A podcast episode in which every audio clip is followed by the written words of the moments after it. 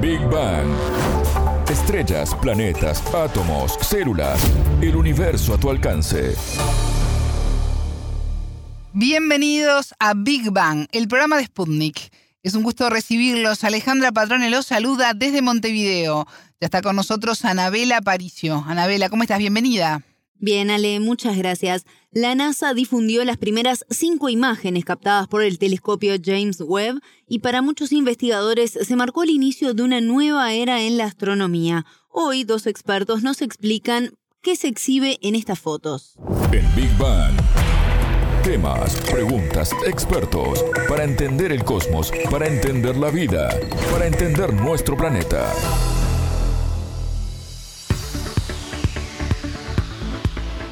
El 25 de diciembre de 2021 fue lanzado al espacio el telescopio James Webb. Seis meses después, la NASA junto a las agencias espaciales Europa y canadiense presentaron al mundo las primeras imágenes tomadas por este instrumento innovador para el mundo de la astronomía. Eh, quizás, Anabela, para quienes no estemos tanto en el tema, parece una foto más de estrellas, pero es mucho más que esto. Sí, Ale, tal cual. Hoy vamos a profundizar en esto, pero primero entendamos por qué es revolucionario este telescopio espacial, pues sus características permiten a los investigadores ver objetos ya captados anteriormente, pero ahora con mayor precisión y claridad. Por ejemplo, el telescopio está ubicado a 1.5 millones de kilómetros de la Tierra en un punto denominado L2, que le permite estar tapando el Sol, por decirlo de alguna forma, para evitar que sus sensores infrarrojos se estropeen al momento de captar esas imágenes. Así lo explicó Novaro Baella, astrónomo del Instituto Geofísico del Perú hasta ahora, hasta antes de unos meses atrás, el telescopio más, digamos, más grande en órbita y con más suceso había sido Hubble. Entonces se necesitaba su reemplazante, el que tenía que tomar la posta, porque el Hubble fue impactante, pues. Las primeras imágenes, todos clubes de ciencias por todo el mundo. Entonces ya pasó pues su tiempo de vida, ¿no? Que era, estaba especificado en 30 años, ¿no? Una diferencia es que Hubble estaba más experto, digamos, en la parte del, óptico, o sea, en la parte donde el ojo ve, donde el ojo humano puede ver. Poquitito para el infrarrojo. Pero este James Webb no, el de James Webb se más en la zona infrarroja, en la zona donde el hombre no puede ver. Entonces, y aparte, el tamaño del, espejo principal, que por cierto está partido, ¿no? Es de más o menos pues, más de 6 metros de tamaño, 6 metros y pico. Compárelo con el tamaño del espejo del Hubble, que era de 2 metros.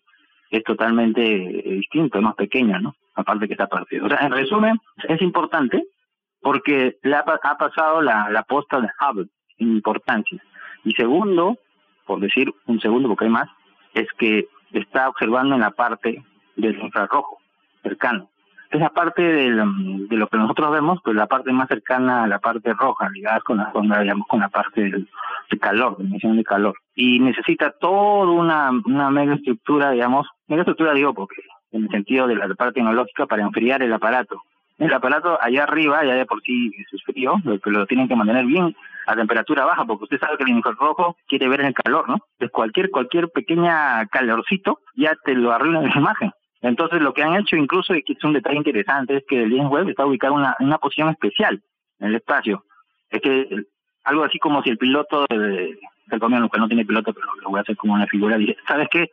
Mucho calor acá en el espacio porque me da el sol, ya, utiliza la tierra de sombra y se va a poner justo detrás de la Tierra y tapando al Sol, por así decirlo. Esa órbita especial se llama punto de Lagrange 2, si no me equivoco, que es bueno el nombre técnico. ¿no? En, ese, en ese lugar, detrás de la Tierra, o sea, con respecto al Sol, se cubre del calor solar, puede estropear sus imágenes. ¿Y cómo podemos interpretar las imágenes presentadas? Una de ellas refiere al exoplaneta llamado WASP 96b. Este es el nombre científico, obviamente, donde se confirma aquí la existencia de agua. En realidad es una gráfica lo que se presenta, pero la información es de gran relevancia y así lo afirmó Baella. Los detalles de la imagen que están en la página web del link web son más ricas en detalles. Lo que se ha presentado en la conferencia de prensa que son las más, digamos, eh, bueno, acá lo decimos más marqueteras, ¿no? Las que tienen más impacto, ¿no? Entonces, por ejemplo, a ver, ¿cuál? Bueno, a mí me gusta uno en particular de todas ellas. Para mí la imagen que, que más, entre las, personalmente, no que sea personal, la que más es, es impactante ni siquiera es una imagen, es lo que llaman una, un, gráfico de puntos. Es una vista. En el eje X está la longitud de onda y en el eje Y está la, la cantidad de bloqueo de luz. Bueno, ya, el punto es así. Imagínate una estrella distante por la que observaciones previas se sabe, astrónomos antes, saben que hay un planeta orbitando esa estrella, que no es el Sol, es una estrella distante.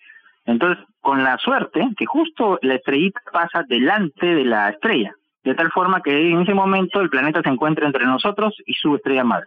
Es como un eclipse, pero no es eclipse porque el planeta es chiquitito, pues, ¿no? No lo consigue, pero sí consigue hacer un bajón en su luz. Resulta que el telescopio James Webb consiguió seguir ese fenómeno allí, y en ese momento usar un, instrumento que genera el arco iris, digamos, de la, de la luz, y uno puede ver la firma de elementos y moléculas. Y consiguió ver, detectar, que la atmósfera de ese planeta que está allá orbitando esa estrella, ¿qué pasa? Contiene vapor de agua. O sea, registró vapor de agua, vapor de agua ya confirmado en la atmósfera de ese planeta. O sea, imagínense, aquellos estudiosos de clima estudian pues, la composición del, de, la atmósfera de nuestra, de nuestra Tierra, ¿no? Relación con gases de invernadero, etcétera. Pero miren, mire, con el James Webb estamos la capacidad de examinar a ese nivel la composición de la atmósfera de otro planeta. Me parece curioso eso porque esa, esa estrella en verdad está catalogada como genera que el, el calor sea muy fuerte en ese planeta. Al menos previamente antes se había descartado la presencia de agua había descartado. Entonces, ahorita un, poco que les ha puesto entre la pared el hecho de que exista vapor de agua ahí, ¿no? Entonces, eso, pero a mí me parece bastante interesante porque me emociona saber, imagínense ver la composición en otros exoplanetas. Exoplaneta es un planeta que no orbita en nuestro Sol, sino que orbita otra estrella, ¿no? Imagínense el James Webb haciendo eso, examinando la atmósfera de otros planetas. Sobre este tema también hablamos con la presidenta de la Asociación Guatemalteca de Astronomía, Eleonora Poitevin, quien resaltó el hecho de que estas gráficas nos permiten avanzar en obtener pistas de la búsqueda de vida fuera del planeta Tierra para poder descubrir si estamos o no solos en el universo. Es impresionante todo lo que se está dando. Estas imágenes son en la previa, falta todavía investigar y analizar realmente qué nos va a dar cada imagen y vamos a poder acercarnos más al Big Bang, a cómo se creó nuestro universo, a esta formación de las estrellas, cómo evolucionan, cómo cambian, cómo interaccionan dentro de las galaxias y poder entender a los planetas y cómo se conforman. Es un hallazgo, un hito, como les decía, y realmente es algo que nos debe de emocionar muchísimo porque lo que se está cocinando en estos momentos en las fotografías del telescopio James Webb definitivamente nos va a dar muchísimos grandes descubrimientos. La primera imagen presentada en la conferencia estuvo a cargo del presidente estadounidense Joe Biden, imágenes que recorrieron el mundo, y se observa una cantidad de puntitos de colores, estrellas. ¿Cómo podemos denominarlas correctamente? Una sopa de galaxias. ¿Sopa de galaxias? Así lo define el peruano Baella a esta imagen denominada SMAX 0723.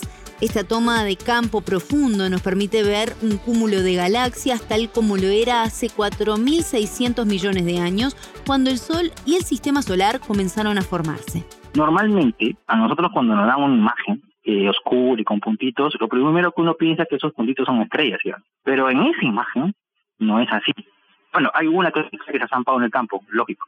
Ahí el no, más del 90%, casi 99% de objetos son galaxias. Esa imagen se llama, que fue la imagen principal sobre la cual gravitó la conferencia de prensa, fue la primera, no necesariamente la mejor para algunos, pero es la primera, lo que ellos buscaban que causara impacto. ¿Por qué? Porque era símil a la que hizo el, el Hubble 95, el campo profundo. Pero hay una gran diferencia. ¿Saben cuál es la gran diferencia? Que Hubble veía en la parte de, nuestro ojito, en el óptico, pero James Webb ve en la parte del infrarrojo. Es decir, usted debe haber escuchado esto de que el universo se expande y todo, toda esa historia. Lo que pasa, lo que pasa es que cuando usted ve objetos más distantes, cuanto más distantes estén, ese corrimiento al rojo que le llaman se ha hecho tan fuerte, tan fuerte que se ha ido al infrarrojo. O sea, esas galaxias que están ahí no las puede ver en Hubble. La gran mayoría no las puede ver por la sencilla razón de que el Hubble es ciego a esas galaxias, porque están tan lejanas, tan alejadas que su frecuencia se ha corrido al rojo tanto que ya están en infrarrojo. Pero la única forma de ver, ya me imagino los que el telescopio, ¿sabes qué? Tenemos uno mejor que el Hubble, ya ves, hablo del infrarrojo para que vea más lejos.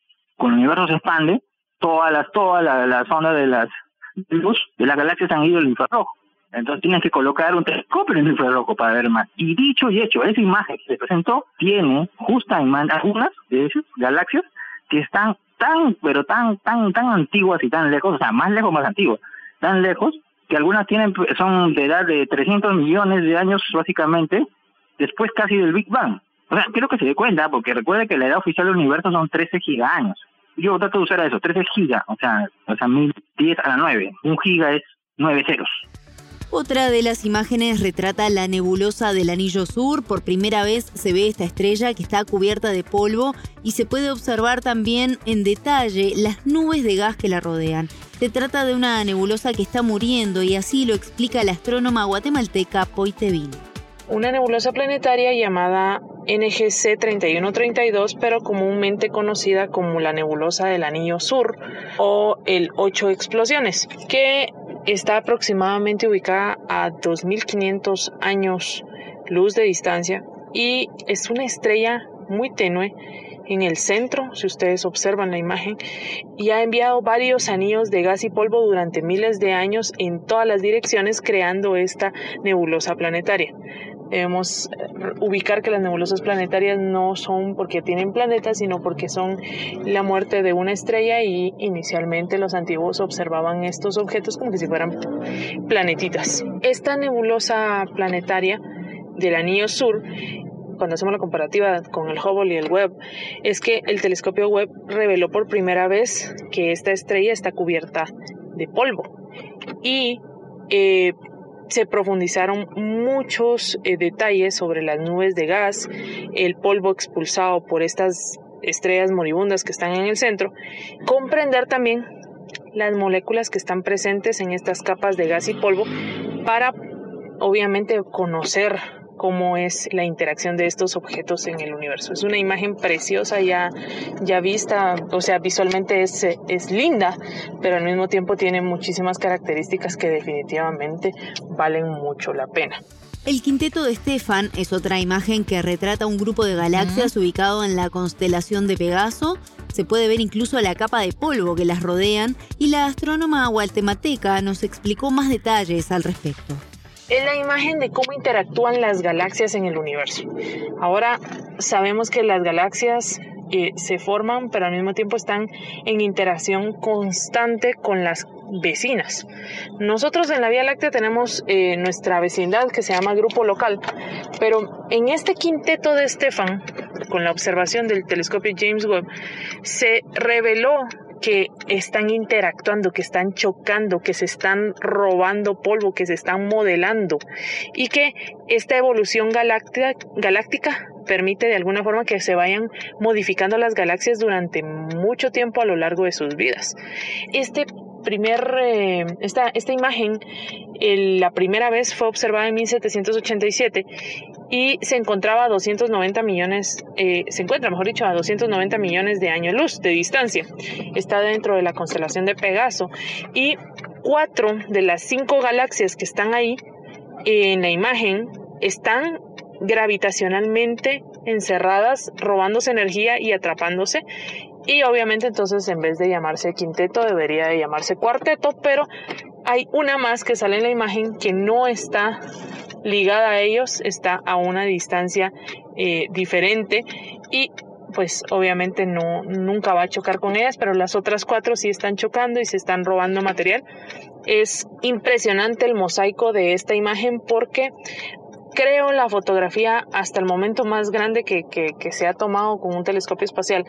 Cubre aproximadamente una quinta parte del diámetro de la Luna, contiene más de 150 millones de píxeles y está construido a partir de casi mil archivos eh, de imágenes independientes. Entonces la información que nos da el web en ese momento nos permite conocer la interacción de las galaxias y toda la evolución del universo primitivo hasta el momento.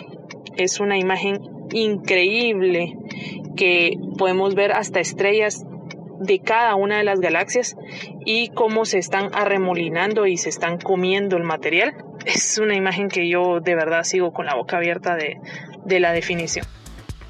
Sí, las imágenes son magníficas todavía no tuvieron tiempo de verlas, bueno, de a poquito comiencen a, a investigar y ver porque es un espectáculo maravilloso. Una de las que para mí, Anabela, una de las más fascinantes es la imagen de la nebulosa Carina. Sí, la verdad que sí, la pueden ver en nuestro sitio web, es impactante, la verdad. Y allí se pueden observar estrellas y viveros estelares no revelados hasta ahora. Poitevin también se refirió a esta nebulosa ubicada a 7.600 años luz de distancia. Es una verdadera guardería estelar. La imagen comparativa con el telescopio Hubble era bella, pero esta es impresionantemente bella. Es una guardería estelar donde nacen las estrellas, donde hay una nebulosa más grande y brillante del cielo. Eh, y donde tenemos muchísimas estrellas más masivas que nuestro Sol. Tiene alcantilados cósmicos donde podemos observar esas diferentes barreras dentro del gas y el polvo, en el cual nosotros podemos notar esas diferencias de imágenes donde hay pequeñas estrellitas bebés que están antes eh, ocultas en todo el gas y polvo y hay estrellas no solo en formación muy temprana, sino que también en una formación muy rápida, porque el material que hay ahí es riquísimo. Anabela, ¿por qué estos hallazgos marcan el inicio de una nueva era en la astronomía? Por la calidad de las imágenes y el desarrollo tecnológico, y así lo explica el peruano Baella. Nunca en la historia de la astronomía, observacional más que todo, porque es astronomía teórica también, se había registrado objetos tan antiguos en esa imagen. Nunca se había hecho eso. Y la única forma lo sabían los astrónomos, la única forma de hacerlo era colocar un telescopio en el infrarrojo. Pero aún no tenía la, tecnología como para hacer eso, de enfriar, de mantenerlo frío ahí a una ahí en el espacio ese tipo de, telescopio. Entonces, por primera vez el impacto ha sido eso. Y precisamente el desarrollo tecnológico no solo se utiliza en el área de la astronomía, esto es algo que ya hemos mencionado en otras columnas, pues en un futuro cercano, quizás, esto puede ser de utilidad en diferentes aspectos de nuestra vida cotidiana y Baella nos brindó algunos ejemplos. Otro es la parte tecnológica, ¿no? Porque recuerda, tiene prácticamente décadas, ¿no? De hacer el telescopio y en web. No se había hecho eso, al menos con esa, esa envergadura. Esa envergadura no se había hecho, no son seis toneladas. Y hacer la calibración, que es súper dolorosa, porque la mayoría quiere de una vez sacar imágenes, pero la paciencia da buenos frutos, como dice la frase, ¿no? Y esa paciencia de calibración de seis meses, porque fueron sido seis meses y un poquito más, prácticamente, eso ha rendido. nunca se había colocado un telescopio de infrarrojo de esa envergadura ahí. Ahora, las consecuencias siempre, y eso a veces lo, hablamos en una charla que tenemos por acá, hay una charla que tenemos que es bastante clásica que se llama Astronomía, Ciencia Inútil, ponemos así, ¿no? O sea, decimos que, ¿para qué sirve la astronomía, no? Entonces, lo que, lo que siempre decimos es que la ciencia, en todas, no solamente la astronomía, tiene lo que llaman eh, productos colaterales. Entonces, la tecnología involucrada, ya debe haber escuchado ese argumento ya, en el caso del viaje a la Luna también, ¿no? Incluso las guerras también, ¿no? Infelizmente, tienen, o sea, desarrollan que no habían aparecido, que por necesidad, por urgencia, ¿no? O por protección, salen. Entonces, no sabemos que a lo mejor algunas tecnologías asociadas a este telescopio tengan finalmente su contraparte de beneficio a la humanidad. un ejemplo clásico es de los sensores de rayos X, por ejemplo, de baja intensidad. Los astrofísicos eh, no, nunca pensaron diseñarlo esos sensores de rayos X para los detectores en los aeropuertos, ¿no?